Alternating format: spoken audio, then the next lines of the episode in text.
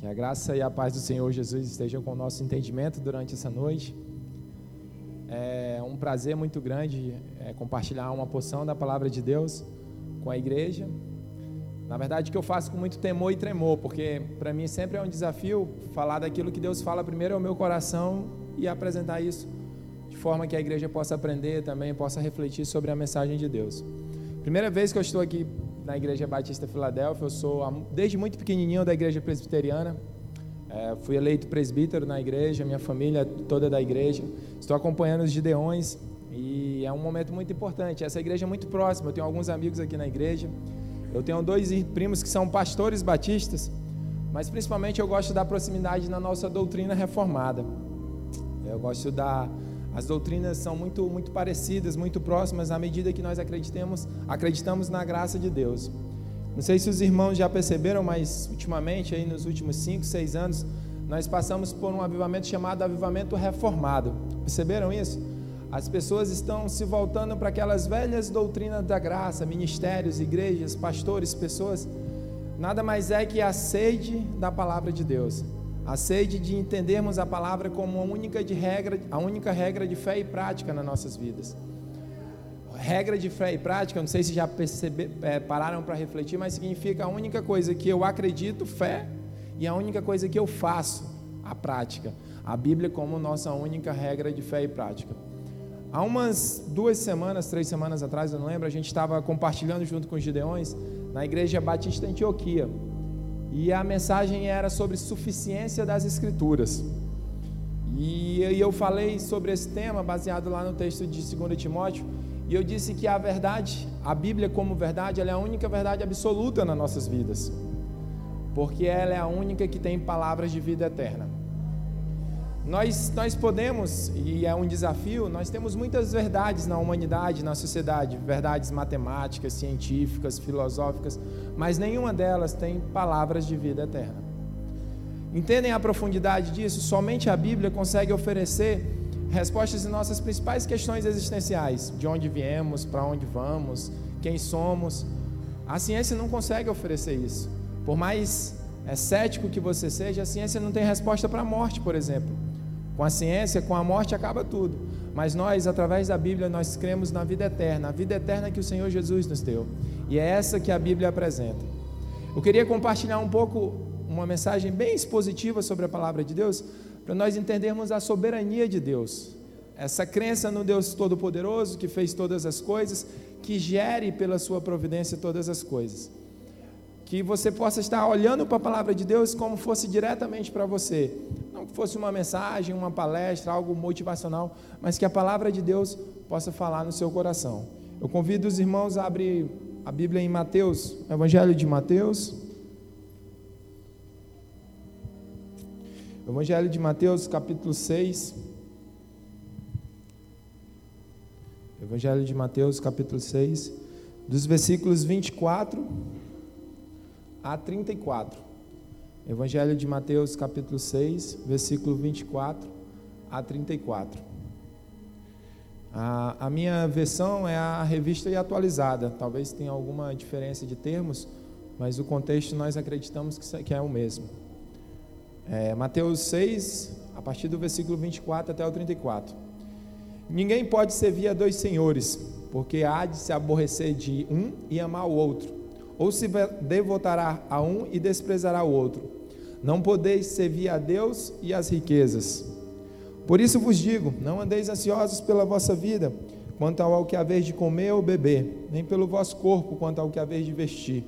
Não é a vida mais do que o alimento, e o corpo mais do que as vestes? Observai as aves do céu: não semeiam, não colhem, nem ajuntam em celeiros, contudo, vosso Pai Celeste as sustenta. Porventura não valeis vós muito mais do que as aves? Qual de vós, por ansioso que esteja, pode acrescentar um covo ao curso da sua vida? E porque andais ansiosos quanto ao vestuário, considerai como crescem os lírios do campo. Eles não trabalham nem fiam. Eu, contudo, vos afirmo que nem Salomão, em toda a sua glória, se vestiu como qualquer deles. Ora, se Deus veste assim a Eva do campo, que hoje existe e amanhã é lançada no forno, quanto mais a vós outros, homens de pequena fé? Portanto, não vos inquieteis dizendo que comeremos, que beberemos ou com que nos vestiremos, porque os gentios é que procuram essas coisas. Pois vosso Pai Celeste sabe que necessitais de todas elas. Buscai, pois, em primeiro lugar o seu reino e a sua justiça, e todas estas coisas vos serão acrescentadas. Portanto, não vos inquieteis com o dia de amanhã, pois o amanhã trará os seus cuidados. Basta ao dia o seu próprio mal. Oremos, irmãos. Senhor, nós colocamos nossas vidas diante de Ti. Agradecemos porque cremos que estamos diante da Tua presença.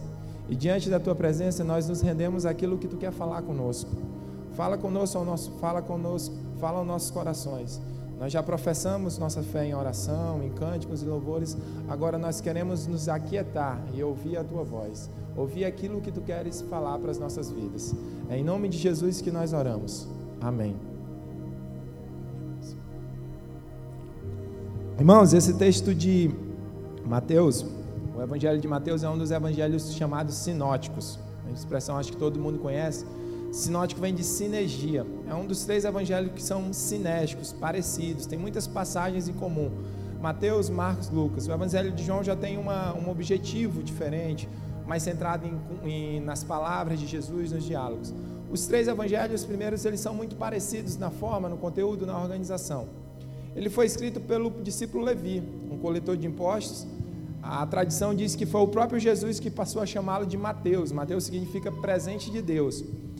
Esse contexto que nós lemos, essa passagem, é o chamado Sermão do Monte, ou Sermão do Reino. Muitos irmãos já leram. E é Jesus, como rei, apresentando as ordenanças do seu reino. Por isso que ele diz várias passagens, o reino dos céus. Então é um sermão muito interessante, muito prático, muito objetivo. Essa passagem especial, ela tem, ela tem textos parecidos também em Lucas, Lucas 6, Lucas 12, e dá uma ideia o seguinte, Jesus, no meio da multidão, ele chama os discípulos mais para próximo, mais para perto dele, e passa a falar diretamente para os discípulos, diretamente para os seus. Lá em Lucas, Lucas 12, Jesus diz, é, a introdução do texto é que Jesus estava agora numa planície, num algo mais próximo, está falando diretamente aos seus. Vamos imaginar aí, a gente precisa e concatenando as ideias. Jesus está falando agora diretamente para os seus discípulos, para aqueles que ele os conhecia. E qual é o tema que ele está falando nesse texto? No grego, é, tem uma, um artifício, uma ferramenta que é assim: quando a gente quer expressar uma, a força em alguma coisa, a gente repete em determinado texto as palavras. Por isso que a gente gosta, a gente ouve muito na Bíblia: santo, santo, santo. São a expressão de palavra para dar uma certa entonação. Nesses dez versículos que nós lemos, tem cinco vezes a palavra ansiedade, ou as suas variações, é, inquietação, ansiedade, ansiosos, a gente encontra por cinco vezes isso. Jesus, o próprio Cristo, agora ele está falando para os seus discípulos para que eles não deviam andar ansiosos. Ele estava lidando com um tema que parece muito recente. É comum a gente ouvir hoje em dia que a ansiedade é o mal do século, que a depressão e a ansiedade são o mal do século. Talvez biblicamente isso não seja bem correto, porque, pelo menos em termos de data, há dois mil anos atrás Jesus já estava falando sobre ansiedade. Nós observamos o apóstolo Paulo lá em Filipenses falando para a igreja que já conhecia a palavra: não andeis ansiosos por coisa alguma. Então, no tempo de Jesus, no tempo da igreja primitiva, já se tratava esse tema de ansiedade. A lógica seria assim: imagina que Jesus está é, tá falando sobre ansiedade, mas ele está falando sobre um aspecto interessante. Olhem o versículo 24. Ninguém pode servir a dois senhores, porque há de se aborrecer de um e amar o outro, ou devotará-se de um e desprezará o outro. Não, não podeis servir a Deus e a riquezas. Não parece meio desconexo numa leitura mais corrida? O versículo 24 do 25 para frente, não parece uma, uma certa desconexão?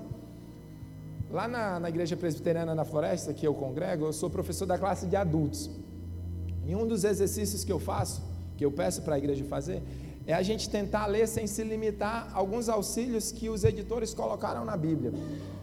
Os irmãos devem saber, mas essa parte em negrito não faz parte do, treino, do, do texto inspirado. Os dois senhores, ansiosa solicitude pela vida, não faz parte do, do texto inspirado por Deus. Até essa própria divisão em capítulos e versículos é uma ferramenta muito útil, mas ela é muito recente. Ela é do século 13, entre o século 13 e 16. A Bíblia foi escrita de forma contínua. Então, muitas vezes nós se prendemos nesses, nesses limites e nós não entendemos bem o contexto. O versículo 24 não pode ser lido longe, não pode ser entendido longe do versículo 25. Jesus começa a argumentação no versículo 24 e ele inicia o versículo 25, pelo menos na minha versão, eu estou vendo aqui na corrigida também, com uma conjunção, o pessoal que gosta de português, uma conjunção de coordenação, uma conjunção coordenativa, por isso. Esse por isso é a ideia de, de consequência, de por esta maneira. Então ele diz assim: ó, ninguém pode servir a dois senhores, porque desta maneira, se vocês decidirem servir a Deus, desta maneira não tem por que vocês andar ansiosos. A sequência é lógica, vocês escolhem, aí não é uma escolha de salvação, é uma escolha de argumentação, vocês escolhem servir a Deus e a partir disso não faz sentido vocês andarem ansiosos. Conseguem entender? Vocês têm a escolha que o próprio Jesus falando para os discípulos, o próprio Jesus falando para aqueles que conheciam a ele, estavam próximo dele. Vocês escolhem servir a Deus, e se vocês escolhem servir a Deus, por esta razão, por esse motivo, versículo 25, não andeis ansiosos pela vossa vida. E isso é interessante, e eu continuo, parece que o que, é que tem a ver servir a dois senhores, riqueza, com, a, com ansiedade, como não podemos andar ansioso, o que ele começa a argumentar a partir do 25. Se a gente olhar o termo riqueza, no grego, ele não tem muito significado porque ele não é uma palavra de origem grega, é hebraica. E também muito presente no aramaico que era falado na época do Novo Testamento. Mas é basicamente assim, eu vou tentar um exercício de, de ilustração para a gente entender esse termo e o que, que Jesus estava falando com servia dois senhores. A riqueza aqui é uma coisa personificada. É mais ou menos assim, tem a origem na palavra mamon, e aí tem muita coisa que fala sobre o Deus mamon, o Deus da riqueza, o Deus dos tesouros, o Deus de acúmulo de riqueza. A comparação que Jesus está fazendo é sobre personificação. Um Deus personificado, vocês não podem servir ao Deus, ao Senhor de todas as coisas, ou a personificação da riqueza, dos tesouros, o acúmulo de riquezas. Isso não pode acontecer. Por que não pode acontecer? Se a gente detalhar um pouco, a gente vai ver isso. O que Jesus está condenando é, e está perguntando aos discípulos é: a quem vocês estão entregando o vosso futuro? Vocês entregam o futuro nas mãos de Deus? Vocês entregam o futuro na mão do Senhor Todo-Poderoso? Ou vocês estão entregando o futuro de vocês nas riquezas, no acúmulo de riquezas? Esse é um tema interessante.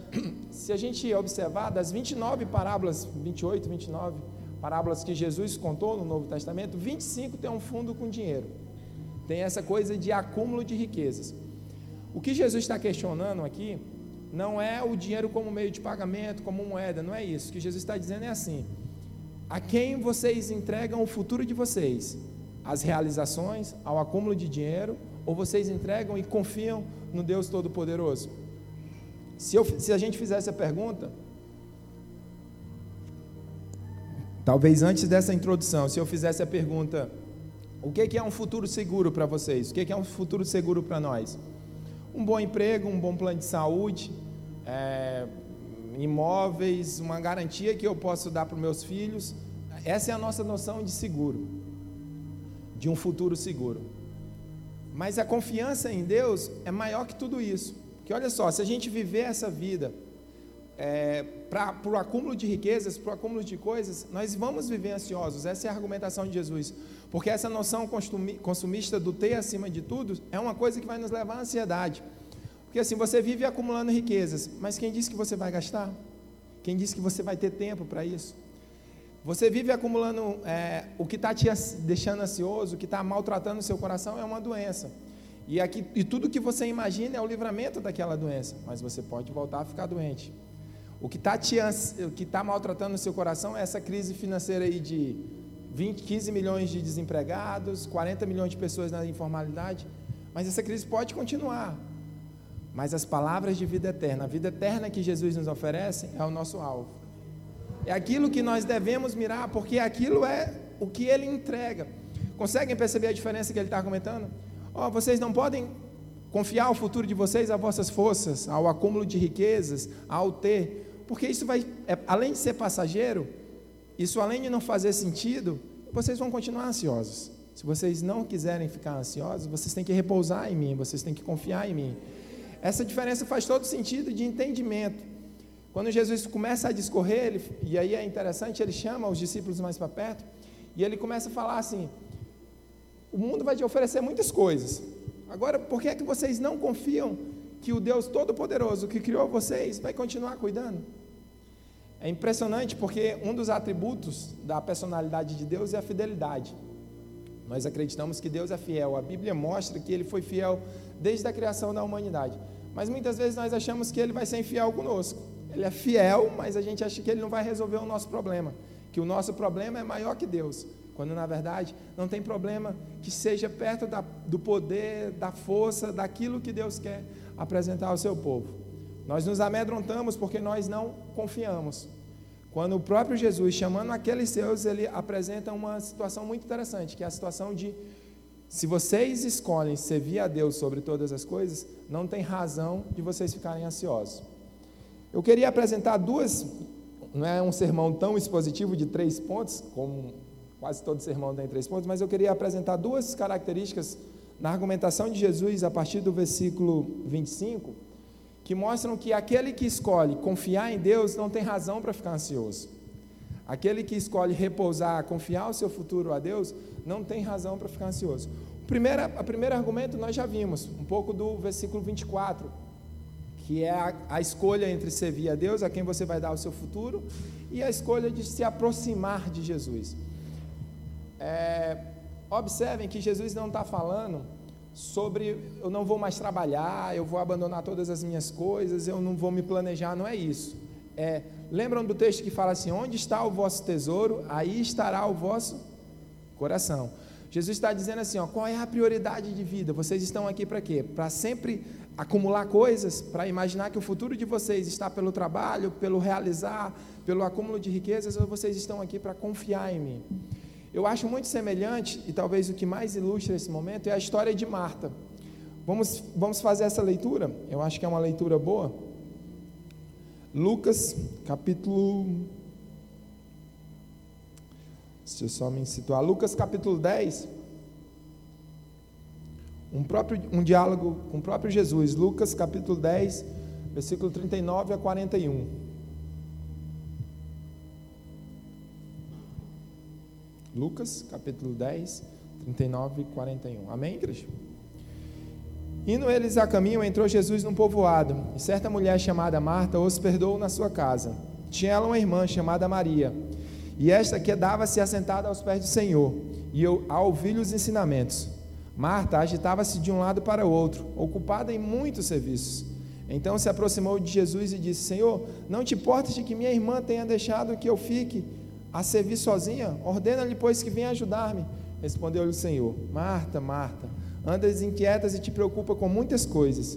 Entretanto, pouco é necessário, ou mesmo uma coisa só, pois Maria escolheu a boa parte, e esta não lhe será tirada.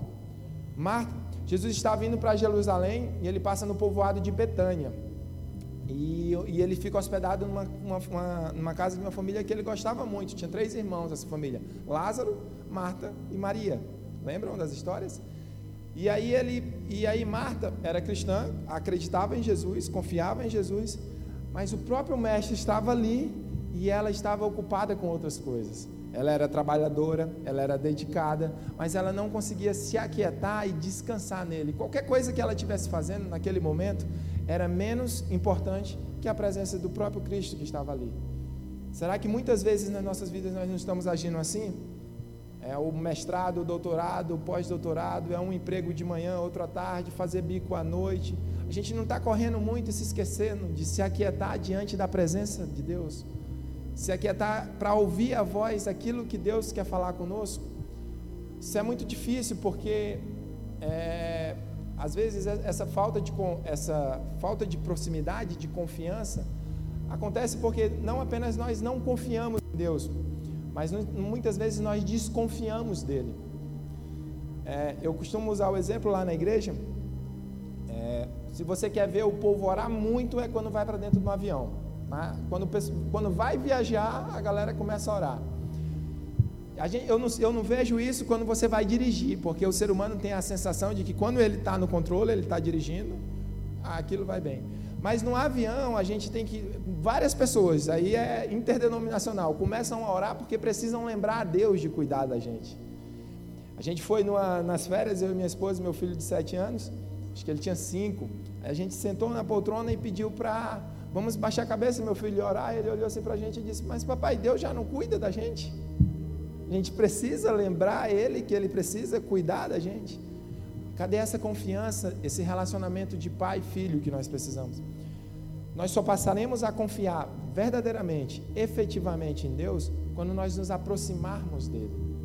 Quando nós nos relacionarmos com ele. Quando esse relacionamento deixar de ser formal, deixar de ser o culto dia de domingo, deixar de ser aquela leitura do pão diário todo dia, como quase como um ritual, para ser uma coisa próxima, vinculada, perto de Deus. Esse relacionamento de pai e filho é o relacionamento que dá confiança.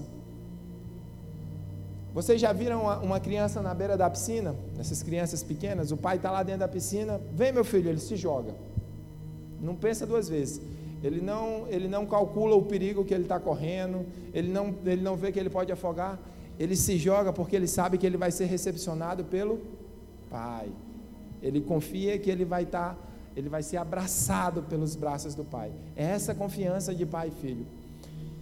Muitas vezes nós não entendemos esse relacionamento e não confiamos, é, confiamos em Deus, porque nós não nos apossamos disso, que agora nós somos chamados de filhos. Nós não somos mais os filhos da ira, nós, nós somos agora filhos de Deus. Isso é um, é um aspecto fundamental da doutrina, da, da doutrina reformada, da soteriologia, da doutrina da salvação que é a parte que nós somos salvos unicamente pela graça de Deus. É Ele que nos escolhe, é Ele que escolhe se relacionar conosco. Assim como nos escolheu Ele antes da fundação do mundo, nós estávamos mortos em nossos delitos e pecados. Como que um morto escolhe alguma coisa, né? Então Ele nos escolheu antes da fundação do mundo, Ele que decidiu se relacionar conosco. Para se relacionar conosco, tem um aspecto interessante: teve que mudar o nosso status. Percebem isso? Eu gosto muito de ilustrar, eu acho, eu acho maravilhosa a doutrina da justificação. Maravilhosa. Porque é o seguinte: nós nos apresentávamos no tribunal de Deus, vamos fazer um, um exercício de visualização mesmo. Um tribunal, Deus como juiz. Nós nos apresentávamos no tribunal de Deus como pecadores condenados. Por que, era, nós nos apresentamos nesse, nesse tribunal como pecadores condenados? Pecadores, porque nós herdamos o pecado original, é uma doutrina um pouco complexa, mas nós herdamos o pecado original de Adão, mas principalmente porque nós pecamos diariamente, pecamos com ações, com atitudes, com pensamentos. Então nós nos apresentávamos como pecadores. E a Bíblia diz que o salário do pecado é a morte. Então nós nos apresentamos como pecadores condenados. Nos apresentamos de cabeça baixa para receber a sentença da condenação. Mas Deus olha para nós e diz: Não, vocês não vão ser condenados, porque o meu filho vai pagar o preço do pecado de vocês. Olha que coisa maravilhosa. O justo, Jesus Cristo justo agora, ele faz pagar o preço do nosso pecado. Agora, pois, nenhuma condenação há para o que estão em Cristo Jesus. O próprio Cristo paga o nosso preço. Essa é a doutrina da, da imputação. O preço deveria ser pago, Deus imputa isso em Jesus. A doutrina da justificação. Mas aí eu penso que a gente vai argumentar e dizer assim: não, Deus, tudo bem. O Jesus pagou o preço do meu pecado, mas eu vou continuar pecando. A tua palavra disse que tinha que cumprir a lei. Aí ele vai dizer: não, Jesus vai como homem, ele vai cumprir a lei. E esse bônus de ele ter cumprido a lei eu vou imputar em vocês. Agora vocês não são mais pecadores condenados, vocês são pecadores justificados. E como justificados, ele decide se relacionar conosco agora como filhos. Nós passamos a ser adotados como filhos, como herdeiros do próprio Deus.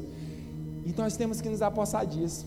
Olha só o nosso estado: pecadores condenados, pecadores justificados, filhos do próprio Deus, herdeiros de Cristo. E muitas vezes nós não nos apossamos dessa bênção.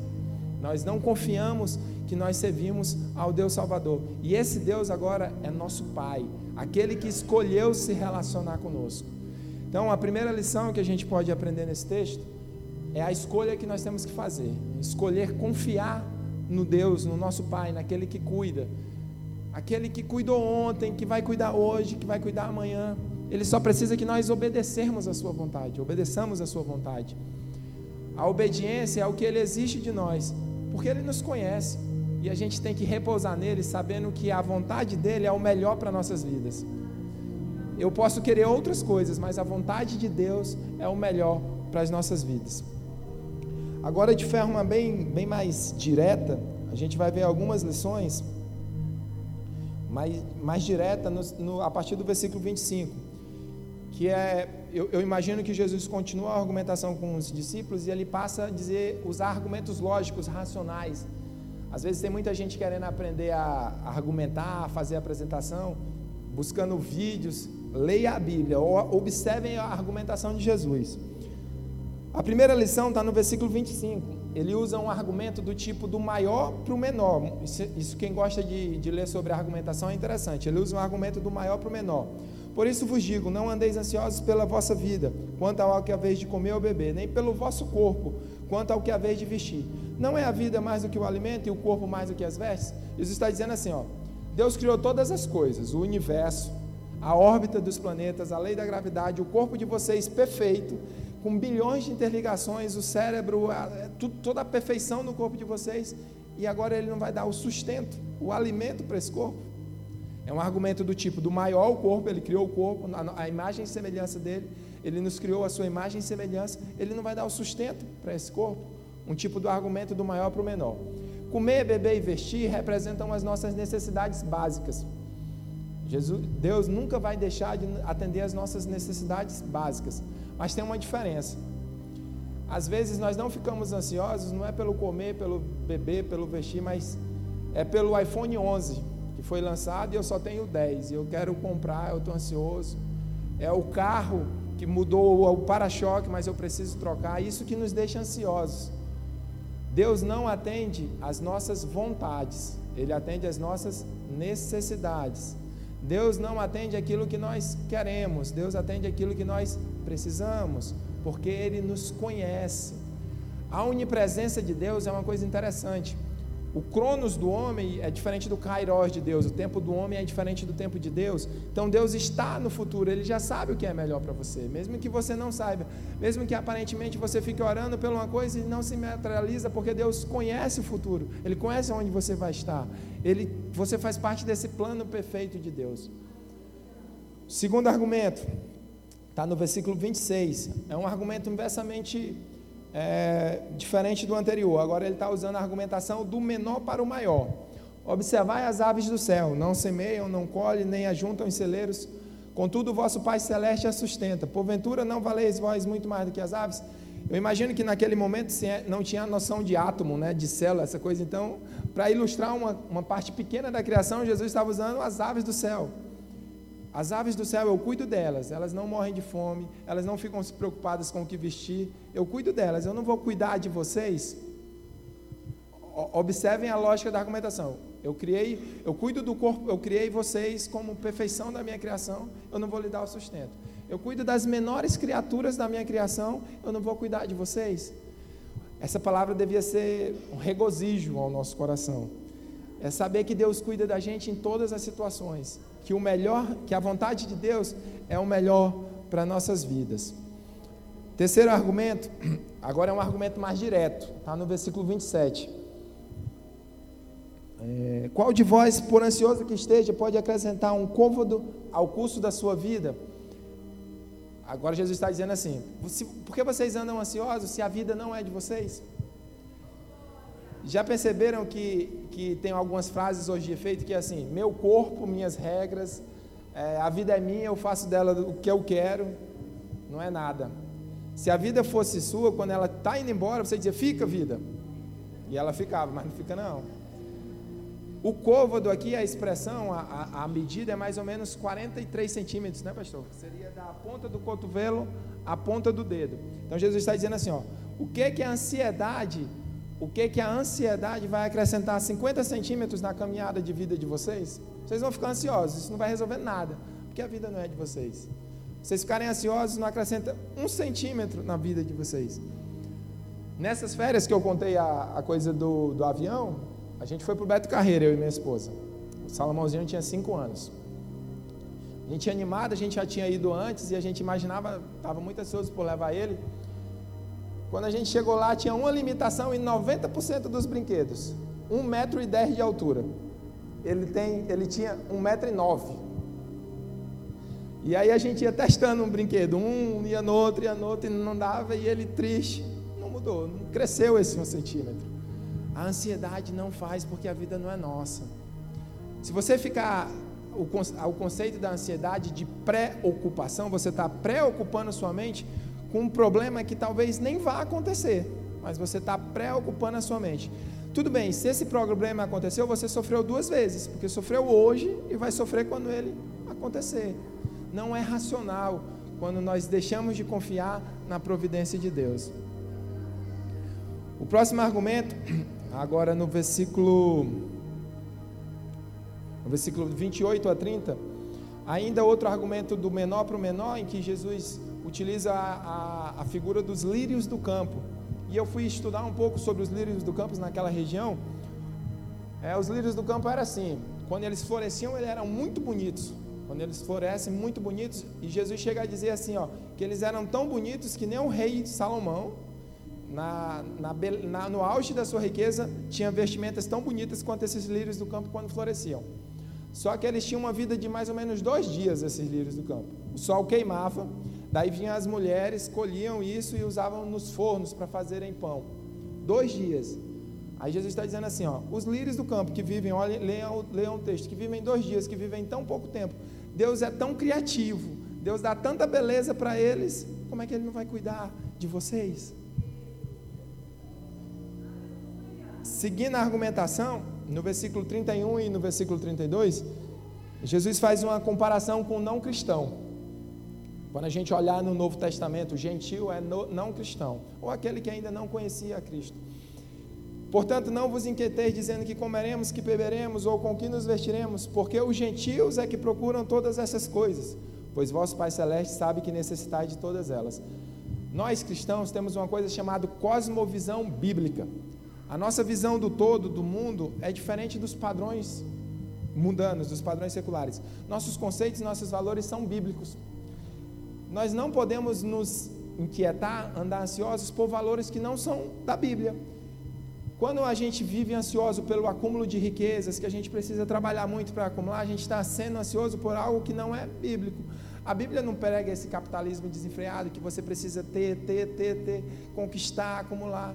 Eu falei esses dias lá na igreja, qual o sentido de você ter na sua conta bancária 500 mil reais e ter um irmão na sua igreja que não tem as necessidades básicas?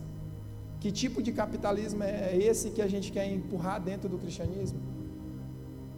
O cristianismo pregado, ele é bíblico, tem uns valores completamente diferentes daquilo que o mundo apresenta. Se em determinado momento a própria lei, a lei secular, se em determinado momento a própria lei apontar alguma coisa diferente a, da Bíblia, nós devemos ficar com a Bíblia porque nossos valores são completamente diferentes. Jesus nessa parte está dizendo assim, ó, vocês não podem ficar ansiosos pelos valores do mundo, porque vocês não são desse mundo. Vocês têm que olhar para frente, para a vida eterna.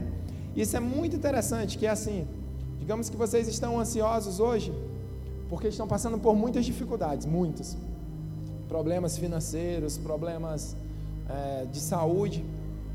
Tem uma frase que ela não é de autoajuda não, ela é bíblica, que é assim: se você está passando por dificuldade hoje, o último estágio é melhor do que hoje. Porque o nosso último estágio é quando nós estaremos na glória. E com certeza a vida eterna é melhor do que a gente está passando hoje. Mas se você está indo bem, se a sua família é abençoada, se suas finanças estão indo bem, mesmo assim, o último estágio é melhor que esse. Porque é o estágio em que nós estaremos com o próprio Cristo, com que nós desfrutaremos de Deus na presença dEle, como que nós estaremos na glória. Caminhando para o final, e aí já na, no último aspecto, o versículo 33, ele fala uma promessa, né? Buscai, pois, em primeiro lugar o seu reino e a sua justiça, uma promessa do próprio Jesus. E todas essas coisas vos serão acrescentadas. Jesus está dizendo: se vocês buscarem o meu reino, se vocês confiarem em mim, tudo que vocês precisam, eu vou acrescentar. E aqui eu separei algumas promessas só para a gente ler. Seja a vossa vida sem avareza, contentai-vos com as coisas que tendes, porque ele tem dito: De maneira alguma te deixarei, nunca jamais te abandonarei. Hebreus 13. Fui moço e já sou velho, porém jamais vi o justo desamparado, nem a sua descendência a mendigapão. Salmo 37. Pedi-vos e dá-se-vos-á, buscai e achareis, batei e abre-se-vos-á. Mateus 7. Pedis e não recebeis, porque pedis maus para esmanjares em vossos prazeres. Tiago 4. O versículo 34 é o último ponto da argumentação de Jesus. ele fala uma coisa bem interessante. O versículo 34. Portanto, não vos inquieteis com o dia de amanhã, pois o amanhã trará os seus cuidados. Basta a cada dia o seu próprio mal. Não se inquieteis com o dia de amanhã. Será que é possível a gente descansar sabendo que o Deus que cuida hoje da gente, ele vai cuidar amanhã também? Se é descanso, é regozijo. Imagina que é, o Pai Nosso, como é que é? O pão nosso de cada dia nos dai hoje. Não é amanhã, não é depois de amanhã, porque a gente sabe que amanhã a gente orar de novo. O pão nosso de cada dia nos dai hoje. O maná do deserto, lembram? Ele, ele caía diariamente para sustentar o povo. Não, o povo não podia nem guardar que estragava, porque Deus sustentava dia após dia. Basta a cada dia o seu próprio mal. Eu finalizo. É, tem uma. De verdade, assim, a gente não sabe o nível de ansiedade e o nível de, de, de problema, o que passa pelo seu coração. Você, você se conhece, você sabe aquilo que lhe incomoda. E talvez saiba a dificuldade que é descansar em Deus. É, tem um hino chamado Aflição e Paz. Quem conhece? Sou feliz com Jesus, sou feliz. Bem antigo. E a gente canta muito lá na igreja. E eu estava dando uma olhada na história desse, desse hino. Eu já estou caminhando para o final, já fui finalizar com isso. É, ele foi composto por um advogado americano chamado Dr. Sparford. Viveu no século XIX. E.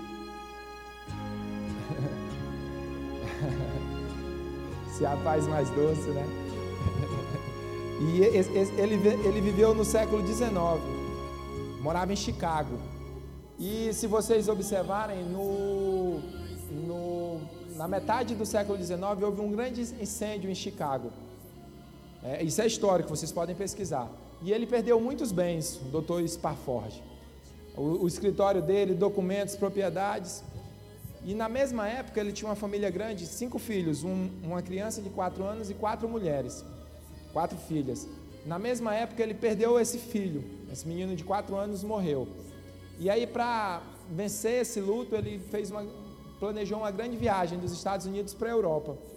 E ele iria com as quatro filhas e com a esposa.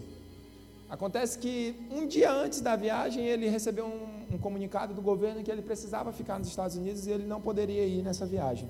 E ele embarca a família, saindo dos Estados Unidos para a Europa, as quatro filhas e a mulher. No segundo dia de viagem, há uma colisão entre navios e as quatro filhas desse, do Dr. Spartford vêm a falecer há um naufrágio e as quatro filhas falecem.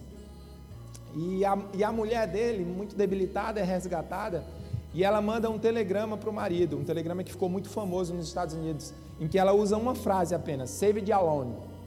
Tem camisas, virou uma frase muito comum nos Estados Unidos. Salva sozinha. Era a mensagem que ela mandou para o marido. O marido, quando recebeu, salva sozinha, ele entendeu que ele tinha perdido as quatro filhas. Ele já tinha perdido o filho, tinha perdido as quatro filhas, tinha perdido os bens, estava talvez no pior momento da, suas vida, da sua vida. Ele decide então ir encontrar a esposa. Pega um navio, é, viaja para encontrar a esposa e no, em alto mar, de madrugada, o comandante desse navio que ele está chama ele e diz assim: Doutor, não sei se é interessante para o senhor saber, mas essa região aqui que nós estamos no mar foi onde o navio com a sua família afundou, onde a sua onde as suas filhas morreram. E é nesse momento, a história comprova isso, nesse momento que ele compôs esse hino. E aí eu trouxe uma. Eu, eu, eu reproduzi aqui a letra desse hino para a gente entender um pouco. A primeira estrofe fala assim: ó, Se a paz mais doce me deres gozar, se a dor mais forte eu sofrer, ó seja o que for, tu me fazes saber que feliz com Jesus sempre eu sou. Como que pode ser feliz com Jesus? Como que pode descansar nele com todo esse sofrimento? Aí a resposta ele dá na última estrofe da música, que ele diz assim: Por que é que ele está feliz? Por que é que ele confia? Por que ele se regozija? A vinda eu anseio do meu Salvador, em breve virá me levar ao céu, onde vou para sempre morar, com remidos à luz do Senhor. Amém, irmãos? Amém, pastor? Eu vou orar e a gente tá, encerra esse momento.